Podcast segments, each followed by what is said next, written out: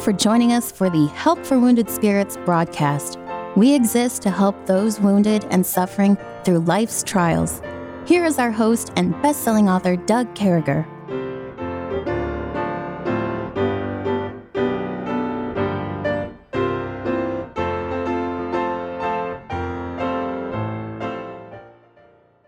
Great to be back with you, folks. We certainly hope this finds you well and in the arms of our Lord and Savior Jesus Christ. Good morning, Kevin, from Fort Liberty out there in Fayetteville. How are you? Good morning, sir. It's a beautiful sunny morning. You know, I, I don't know what it's going to be like. I think I have a couple Fort Bragg t shirts around the house here. But you know, I'm gonna have to look at those Liberty T-shirts, man. I don't know. You know, I kind of dug my Fort Bragg one, and I get it, folks. I'm not picking on any name being changed because people used to be slave owners and terrible to people. They just, maybe they shouldn't have been named that years ago. I don't know, but oh, praise God, it's hard for me to remember names. I think I'll always call Fort Hood Fort Hood, and I'll always call Fort Bragg Fort Bragg, even though they're Liberty and Cavazos or something Amen. like that. And yeah. uh, but we we find ourselves today, so we're continuing on with the life of Christ. We get that. We're in the book of John, chapter 16. So significant, so important. Understanding the life of Christ, we can understand our lives, how we can serve Him, how we can serve Him better, how we can do a good job. And, uh, but I want to talk about as we go into this, I think we see a need for divine knowledge, the uh, knowledge that comes from God, knowledge that comes through prayer in His name, knowledge that comes through that unshakable joy that we talked about, through that spiritual growth, through that revelation that God gives us when we get saved through, uh, you know, divine knowledge. And uh, the Bible says the fear of the Lord is the beginning of knowledge, but fools despise wisdom and instruction. When wisdom entereth into thine heart in Proverbs 2, it says, and knowledge is pleasant unto my unto thy soul. A wise man is strong, yea, and a man of knowledge increases strength. And, and, then it's telling us in that in Proverbs again, in Proverbs 8, receive my instruction and and, and not silver and knowledge rather than choice gold. Knowledge is more significant than precious gems, precious stones, uh, precious metals, precious steel. Knowledge is more important than all of that. Uh, the heart of a man that haveth understanding seeketh knowledge, but the mouth of fools feedeth on foolishness. And, and Kevin, honestly, I, you know, I just did a search in my commentary, and like 600 things came up. And you know, you kind of mm-hmm. pick those things, but throughout Scripture, God is reminding us that knowledge isn't necessarily a college education. Knowledge isn't necessarily uh, reading a book, even though all those things are important on how to fix uh, uh, your house or your car or your van, whatever the case may be. But when we're looking at this knowledge, we're looking at this divine knowledge that kind of having an understanding how God expects us to be, expects us to do, how we find our joy, that unshakable joy we talked about, why we pray in Jesus' name, how we have that spiritual growth. And, and, and Kevin, there's so much in knowledge that brings us to a place with God that, you know, we can. We can get there every day and we can get a little better all the time. We can put more, you know, our brains may be finite, but I'm nowhere near full. Yeah, that is that's the the thing is that we are lacking knowledge and there's a verse in the scriptures that says my people are destroyed for lack of knowledge. And that oftentimes is the problem ignorance.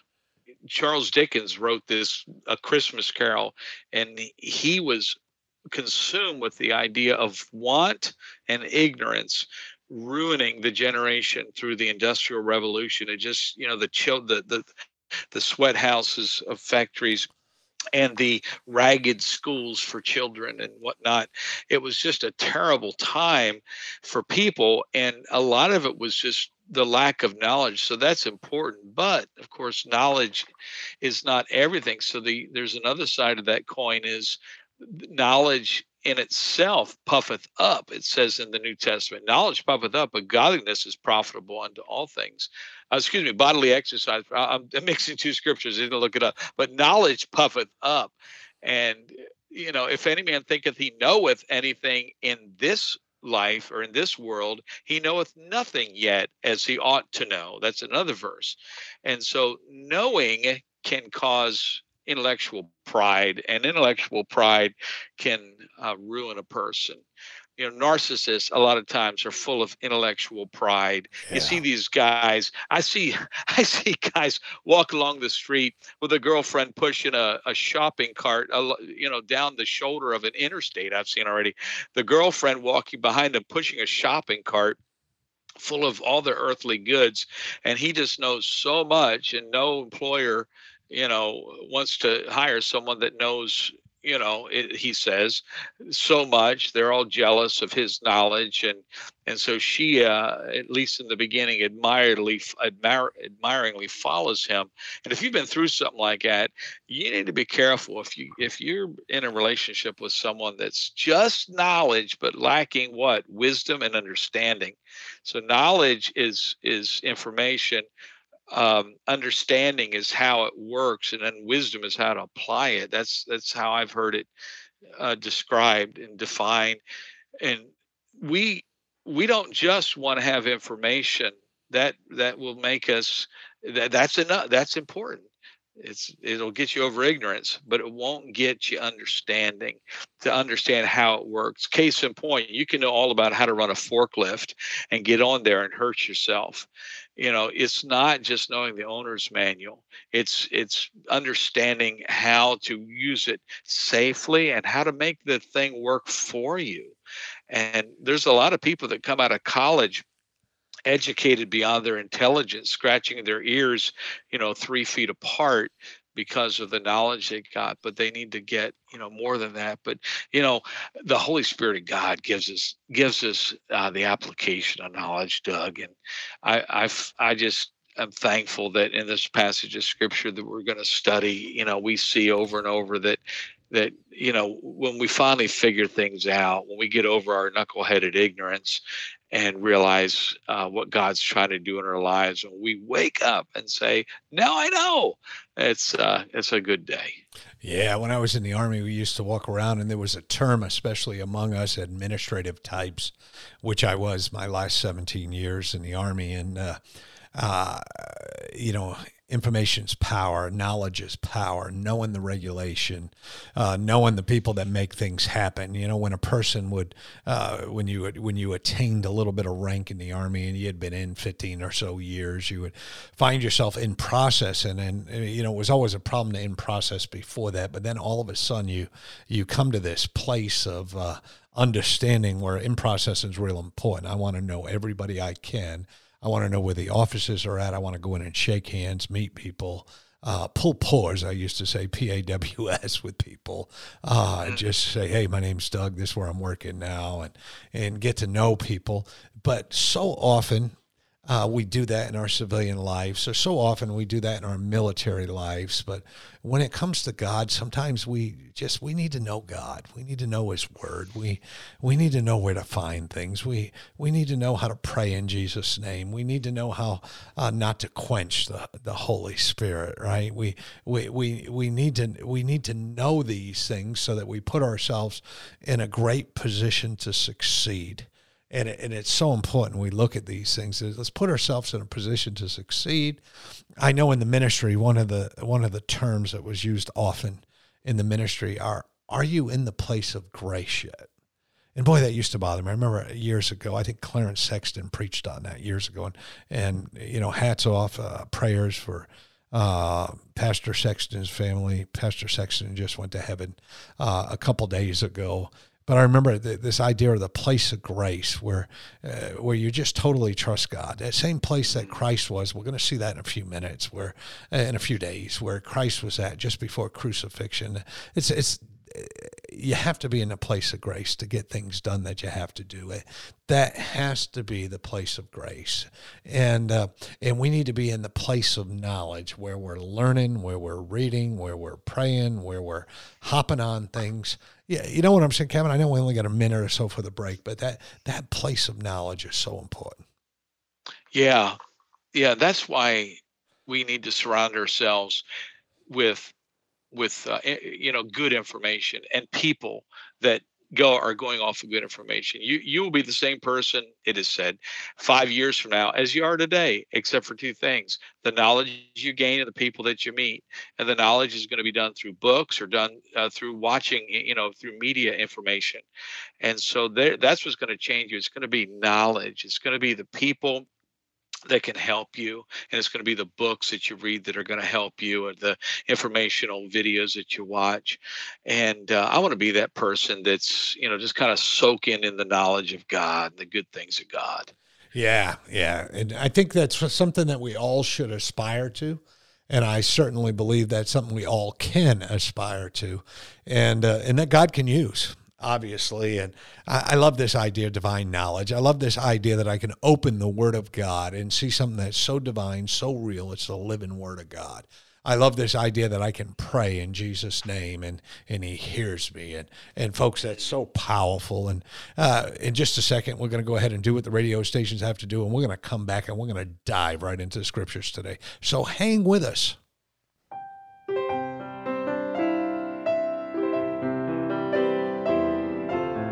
Will return shortly. Meanwhile, you're hearing this music while radio stations are identifying themselves and broadcasting advertisements.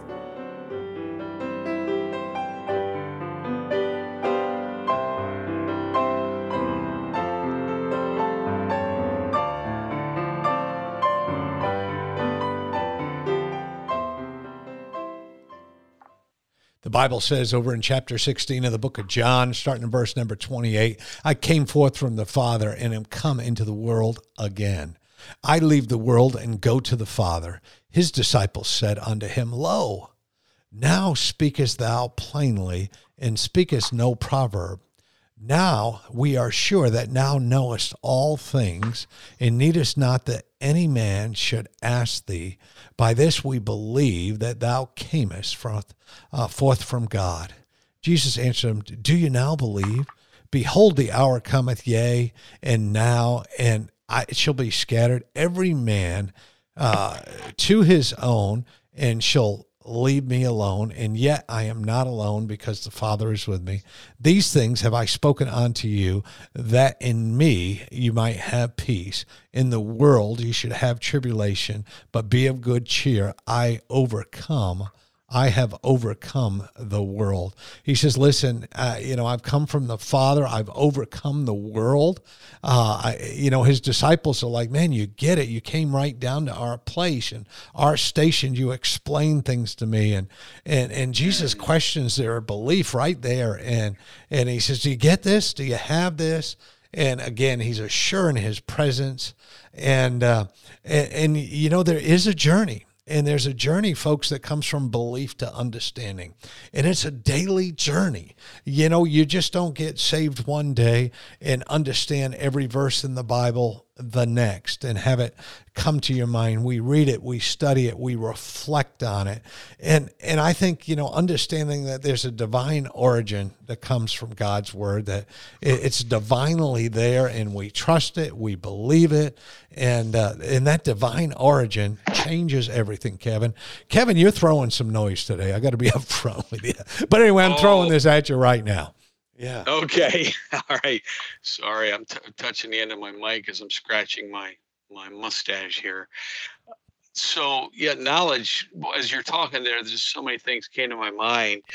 It's so utterly important to to, to be liberated by the knowledge of God. That's what the disciples were saying. They were saying, Now are we sure that thou comest uh, thou camest out from God. You're not speaking, you know, you're speaking plainly. Now we get it. Now we get it. The joy of discovery, and it was given just like we talked about in a progressive revelation. It, it, it, line upon line, precept upon precept. That's how God teaches us things. He doesn't dump the whole wagon load of stuff on us. Uh, he gives it as we are able to receive it, and uh, here a little and there a little, and that's how the disciples finally said, I get it. And let me just tell you, uh, if you're a teacher, you know the joy of discovery in the eyes of your pupils when they're like just about standing up on their desk in all class and say, Now I get it. Chemistry makes sense. I want to be a chemist. Well, that's that's the way it works when we're here a little, they're a little giving out God's word to people, planting seeds, watering the seeds, and one day people say, "I get it. This is wonderful. Jesus Christ is my Savior." I'm reminded in the book of Nehemiah that they had tremendous revival because they had come back from a traumatic experience called the Babylonian captivity. A lot of people died. There was 70 years of trauma. A few people lived the whole time and, and got to see when they came out. So they went they went to Babylon from Israel, and then they went back to Israel after the uh, when they were regathered there. And during that period of time, after they built the walls in the book of Nehemiah, they had a time in Nehemiah 8 8. What a good leader was Nehemiah because he gathered the people together. The priests, it says, read in verse 8 of Nehemiah 8. So they read in the book of the law of God distinctly and gave the sense and caused them to understand the reading. So that was the job that the priests, the teachers, preachers took upon themselves. I'm not only going to read the scriptures, I'm going to tell them what it means. And they had to understand what it means, by the way, in order to tell what it means. And it says that um, that caused in verse 9 mourning and weeping for all the people wept when they heard the words of the law. And nehemiah said hold on this is not the time to do that. Y'all are traumatized. Now it's not the time to go into a, a terrible time of fasting. Go your way. Drink uh, eat the fat drink the sweet. I like that. Send portions unto them from nothing is prepared for this day is holy unto the lord our god. People say holy is to be sad and solemn. No holy can be joyful because when you get it when you understand the truths that we're talking about, it is liberating. And you come out of your trauma and you say, I am healed. God's healed me. And, that's what's happening here. Neither be you sorry, for the joy of the Lord is your strength. So the Levites stilled all the people, saying, Hold your peace, for the day is holy, neither be you grieved. Verse 12. And all the people went their way to eat, drink, send portions, and to make great mirth. Why? Because of the healing from their trauma because they had understood the words that were declared unto them. Doug, there is times where there's nothing that will replace getting into the Word of God getting into church where the preacher is not only reading the scriptures but, scriptures but giving the sense. And by the way if if your heart is totally unsettled in the place where you're going to church i'm not talking about your church is going through a season of dryness going through winter. I'm talking about they just the word of god is not explained. Rather it's a storytelling time or it's Andy Griffith time where the you know some churches have done that where they just go through Andy Griffith and talk about the moral of those stories and hmm. sprinkle with scripture here and there. Not that that's a bad thing in itself, but that's not enough. No, they read in the law of God distinctly and gave the sense. And so, whether it's verse by verse or on a topic, you need to get what God says on it. Uh, the psalmist said, I will walk at liberty, for I seek thy precepts. That's in Psalm 119. So when I get the precepts of God's word and find out then how it applies to life, I get the sense of it. It is liberating. And I come out of that with joy. And I may come out of it totally uh, floored and, and grieving, but we need to remember with it we need to rejoice and, and in the new testament it's put this way in the book of hebrews and make straight this is in chapter 13 and make straight paths for your feet lest that which is lame be turned out of the way but let it rather be healed. So if something has been traumatized, again, if you've been through some PTSD, if you're if you're fighting triggers, you're you're um, you're in dissociation, you're in survivor guilt, um, just somehow that you're really struggling with some stuff. Guess what?